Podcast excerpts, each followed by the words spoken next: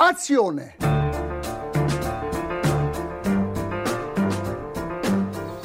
Euh, J'aurais un petit mot à dire sur ce film, mais pas maintenant. Il n'y a vraiment pas de quoi rire. hein. C'est vraiment un lavé, ce film. Vous voyez, je dois être bouleversifié. Vous ne trouvez pas ce film formidable? Moi, si.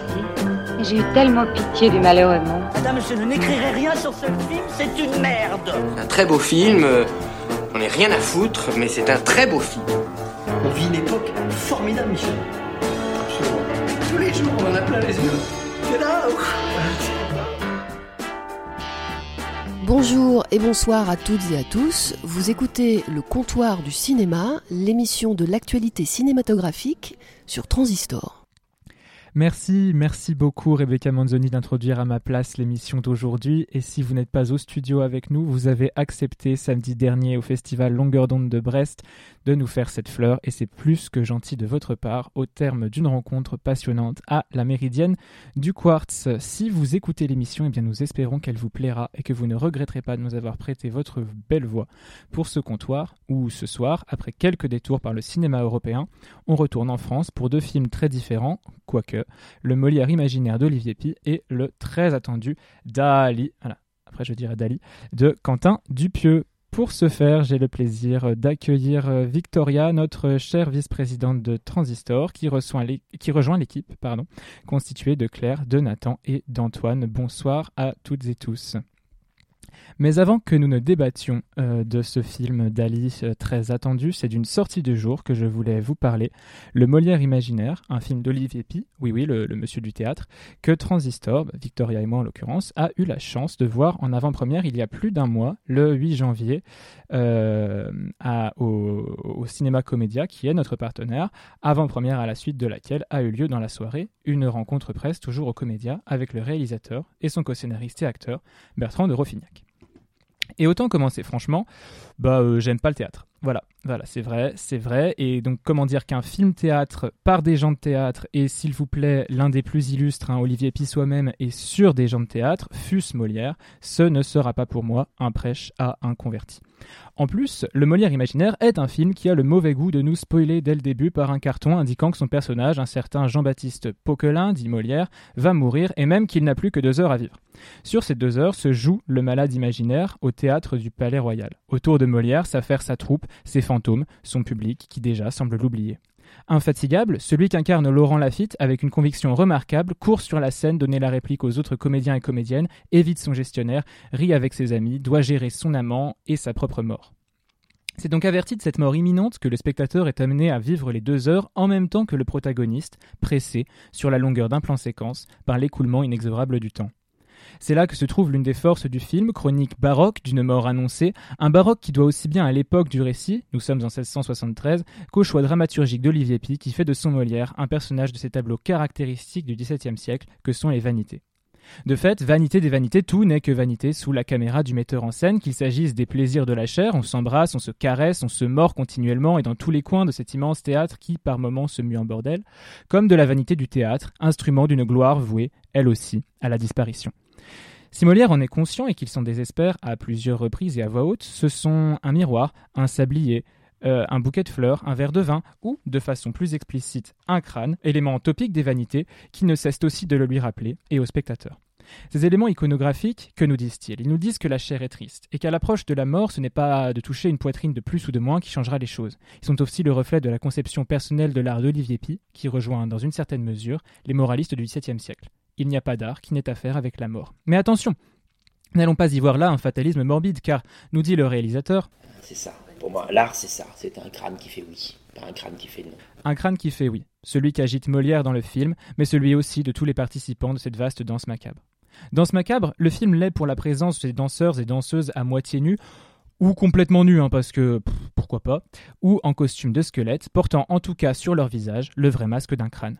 Mais il l'est aussi pour le retour qu'il opère à la forme primordiale du théâtre, rapporté à la mascarade qu'il a toujours été. Car ce sont autant de figures mortes que le public de cette dernière représentation du malade imaginaire, à l'instar de ces marquises atroces et empoudrées qui empruntent volontiers aux vieilles de Goya, autre vanité, venues cracher leur venin sur la dernière représentation d'un homme qu'on estime fini.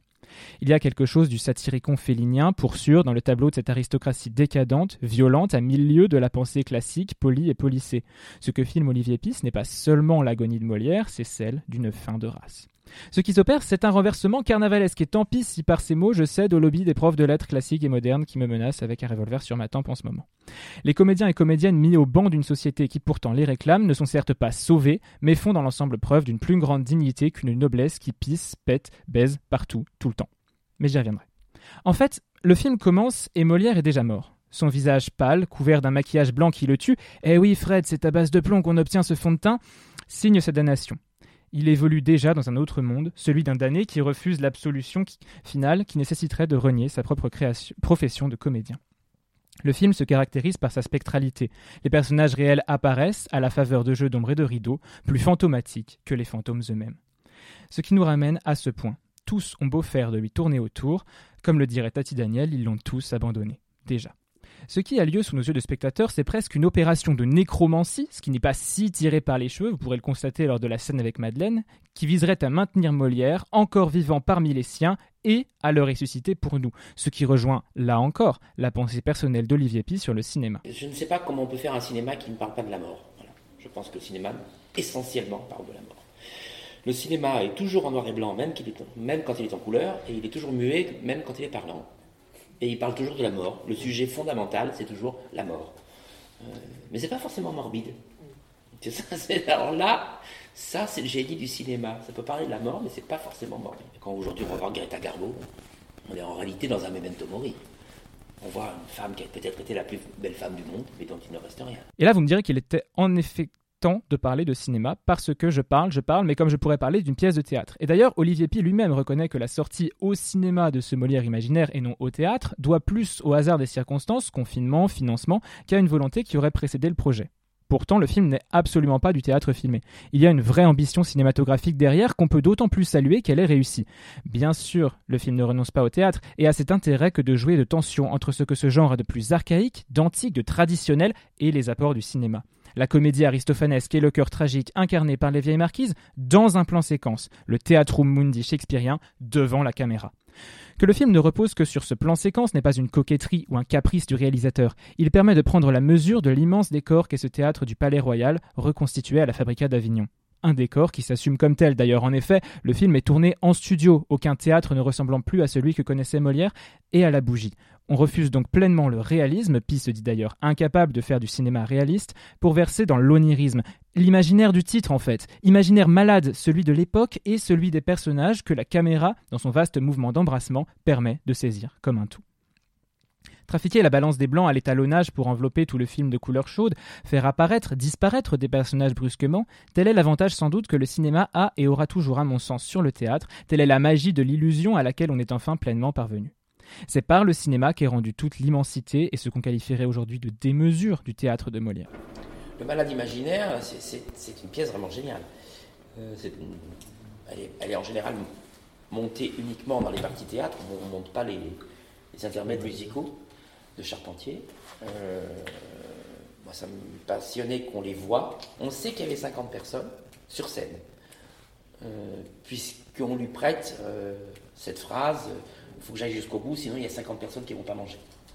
C'est une phrase qu'on lui, lui prête. On ne sait pas si c'est historique, on n'a pas d'enregistrement, mais en tout cas, elle fait partie de, euh, des possibilités euh, historiques, de ce qu'on sait. Dans l'ensemble, une excellente direction d'acteurs et d'actrices sert aussi le film, qui se fonde sur leur jeu comme sur la chorégraphie de leur corps, faisant écho au glissement de la caméra d'une salle d'une loge à l'autre, et à la codification de ces intermèdes dansés sur la scène du théâtre et que l'on a aujourd'hui, si heureusement ça s'est jouer parce que ça prend trop de temps et qu'il faut le dire, on s'ennuie pas mal. Fort heureusement, ces petits ballets ne sont jamais qu'un arrière-plan à l'action proprement dite et de laquelle je me rends compte avoir jusqu'à présent évité de parler. Voilà des petits effets de spontanéité qui vous donnent la parfaite impression que je suis en train d'improviser tout ça depuis tout à l'heure. En fait, il n'y a pas grand-chose à dire de plus que le synopsis de départ. Hein. Sur la scène, Molière joue et le public le regarde. En coulisses, Molière meurt et sa troupe le regarde et tente de réagir comme elle peut. Ce postulat est surtout le prétexte à un vrai travail sur le langage. Travail incontournable puisque cet homme donne tout de même son nom à cet avatar du français qu'est la langue de Molière, CF Charles Aznavour. Travail irréprochable puisque Pi et son co-scénariste Bertrand de Roffignac ont travaillé avec le grand 17e Christian Biette, tragiquement décédé en 2020 après sa relecture du scénario. Sans lien de cause à effet. Travail minutieux, enfin, puisque, selon Pi, le grand problème du film en costume, c'est pas le costume, c'est la langue. Comment faire pour que cela ne sonne pas trop archaïque, éloignant les personnages de nous, ni trop contemporain, brisant le vraisemblable du décalage d'un film historique? On peut saluer le rendu de ces recherches puisque les acteurs s'en donnent à cœur joie, et nous avec eux. Mention spéciale à Laurent Lafitte, exceptionnel, et à Jean Damien Barbin qui joue Chapelle, ami de Molière et dont la très belle voix grave, une fois passé l'effet de sa ressemblance avec celle de Méphisto dans La Grande Vadrouille, fait briller les meilleurs traits d'esprit.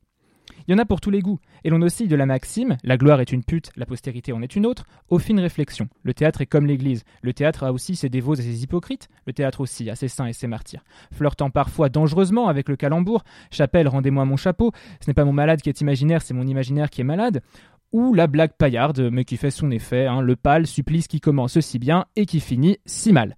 À ce bel esprit se mêlent quelques stylèmes d'Olivier Pi, qui les identifie lui-même comme presque stéréotypiques et auxquels je suis, personnellement, bien moins sensible.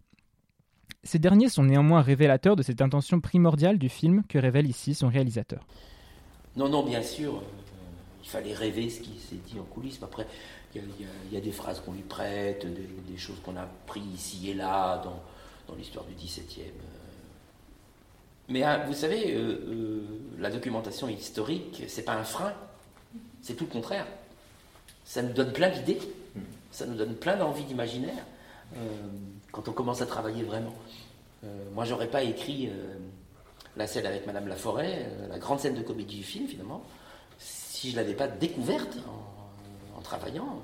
Rêver les coulisses. Oui, il y a assurément de cela dans les dialogues euh, du film et dans ce qui s'y passe. Surgissement au milieu de Poule de Madeleine, la première épouse décédée de Molière, incarnée par Jeanne Balibar dans un caméo étonnant, Michel Baron qui traîne dans un bain de lait, des ecclésiastiques qui éteignent des bougies par leur flatulence, et cette grande scène de comédie du film qui est celle où Molière se rend compte que sa traduction du De Natura Rerum de Lucrèce a été transformée par sa servante en petits bouts de papier chiffonné pour friser sa perruque, et où Molière finalement devient un personnage de Molière.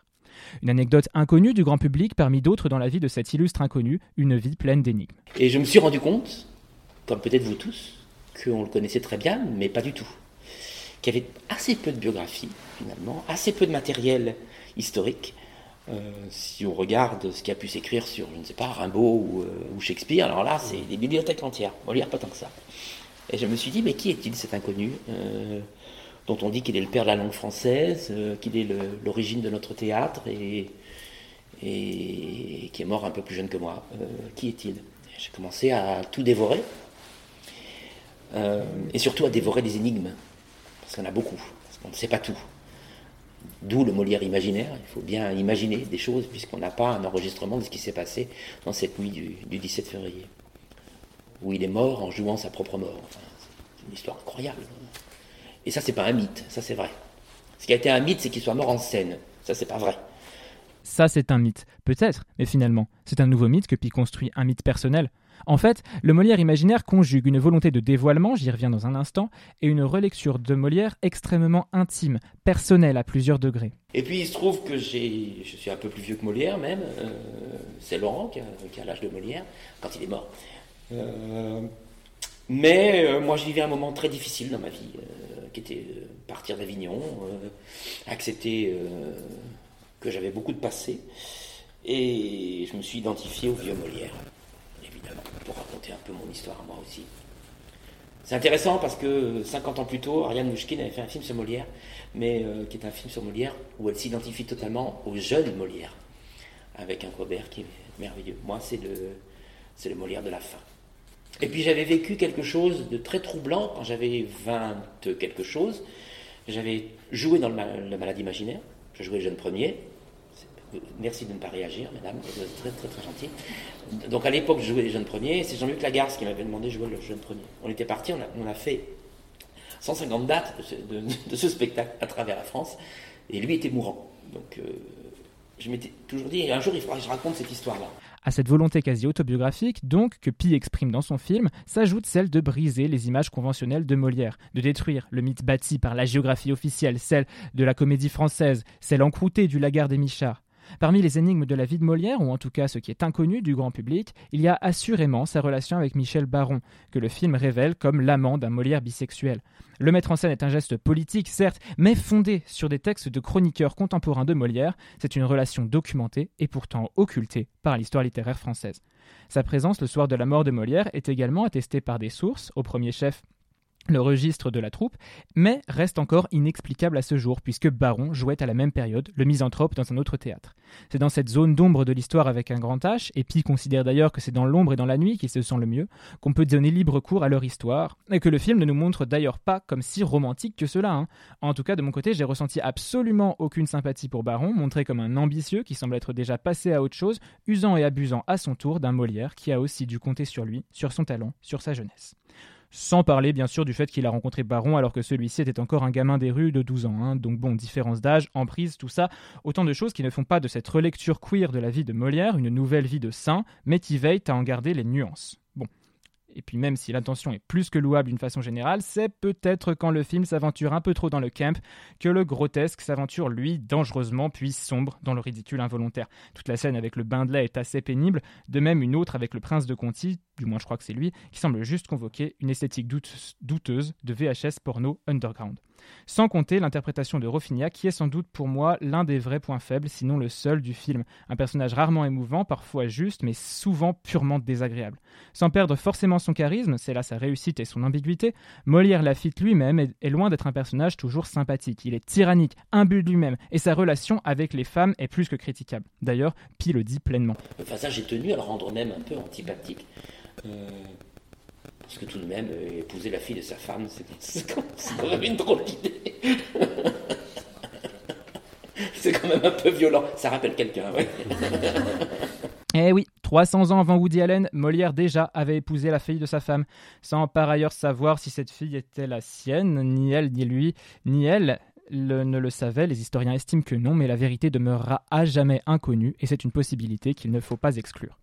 Enfin, et je finirai par cela, Le Molière imaginaire est un film qui ne se défait pas d'une certaine actualité de son propos. J'ai esquissé les grands traits de la licence poétique d'Olivier Pi, mais elle se marie avec une vraie réflexion sociale et sur le pouvoir. Molière avait toutes les couches sociales dans son théâtre. Bien sûr, euh, une aristocratie qui ne payait pas. Il râle souvent avec la Grange pour dire mais il faudrait qu'on fasse payer les, faudrait qu'on fasse payer les nobles, on perd beaucoup d'argent. Euh, il y avait des gens qui étaient de qualité qui ne payaient pas. Mais par contre, toute la société venait voir Molière et se réunissait à cet endroit-là. C'est un, lieu de mixité sociale euh, assez surprenant. Et puis, euh, bien sûr, euh, ce n'est pas un monde bourgeois, donc des marquises font pipi debout devant tout le monde. ça, c'est la vie du XVIIe siècle. C'est exigu, c'est sale, le toit est cassé et il pleut, ça c'est historique aussi. les animaux sont présents, il y a des bagarres, on mange, on fait l'amour, enfin c'est vraiment un lieu où on se retrouve, euh, un lieu de liberté. Euh, c'est pas le rapport que nous avons nous euh, au théâtre et à l'art qui est beaucoup plus sacral. Et Molière ne peut pas imaginer ce, ce 17 février qu'il va devenir Molière. Bon, et outre ça, le film est marqué par la figure d'un grand absent, un fauteuil vide, Louis XIV, qu'on attend et qui n'arrive pas. On a de cesse pour différentes raisons de s'enquérir de sa présence. Et en attendant le roi, on comprend que ça y est, qu'il a quitté Molière, et que, pour reprendre les mots du réalisateur, il est passé à autre chose, il est passé à Versailles, qui sera un spectacle permanent, et dont la star ce sera lui, le roi. C'est quelque chose de nouveau qui commence, c'est le pouvoir comme théâtre. Alors, de tout cela, que garder? Sans doute le Molière imaginaire n'est-il pas un film à visée élitiste à proprement parler, mais il s'adresse par la force des choses à un public averti, et c'est peut-être là sa limite. Ses choix esthétiques sont forts, mais sont peut-être un peu trop artis. Son iconoclasme est peut-être bienvenu, mais un peu trop absolu pour que, dans l'immédiat, le Molière imaginaire devienne un grand film populaire et qui attire à lui les foules. C'est dommage, mais c'est d'abord un film de connivence, bourré de références et qui manque par moments de pédagogie. Or, c'est bête que sa pleine mesure ne soit appréciée que par une classe de Cagnes qui irait le voir en sortie scolaire parce que la représentation et le théâtre sont le programme du concours. Ce n'est certes pas ce que je souhaite au film, mais il faut bien constater que c'est un risque qu'il court. Après, il est probable que le box-office me fasse mentir et que la bonne communication commerciale du film le lance bien. Mais je suis sincèrement curieux du bouche à oreille qui s'en suivra. Il sort aujourd'hui, c'est donc une affaire à suivre dans tous les cas. Mais s'il faut en revenir à moi et prendre moins de recul, je commençais cette chronique en disant que j'aimais pas le théâtre. Bon, je pense que ça aura suffisamment montré ce que cet énoncé apparemment sans appel avait de la posture. Un jugement arbitraire, sans doute. Et comme tout jugement arbitraire, il admet plus d'exceptions que de confirmations. De fait, pour le Molière imaginaire, comme bien des fois au sortir d'une pièce, mais pas tout le temps non plus parce que Valère Novarina, je te pardonnerai jamais le jeu des ombres, eh bien comme bien des fois au sortir d'une pièce, j'ai trouvé ça franchement bien. C'est un film audacieux et débordant au risque parfois d'être trop excessif, euh, mais débordant de vie qui dépoussière et rend hommage pleinement à la folie de ce génie que fut Molière. Voilà, c'était ce que j'avais à dire du Molière imaginaire en salle depuis euh, aujourd'hui, le 14 février.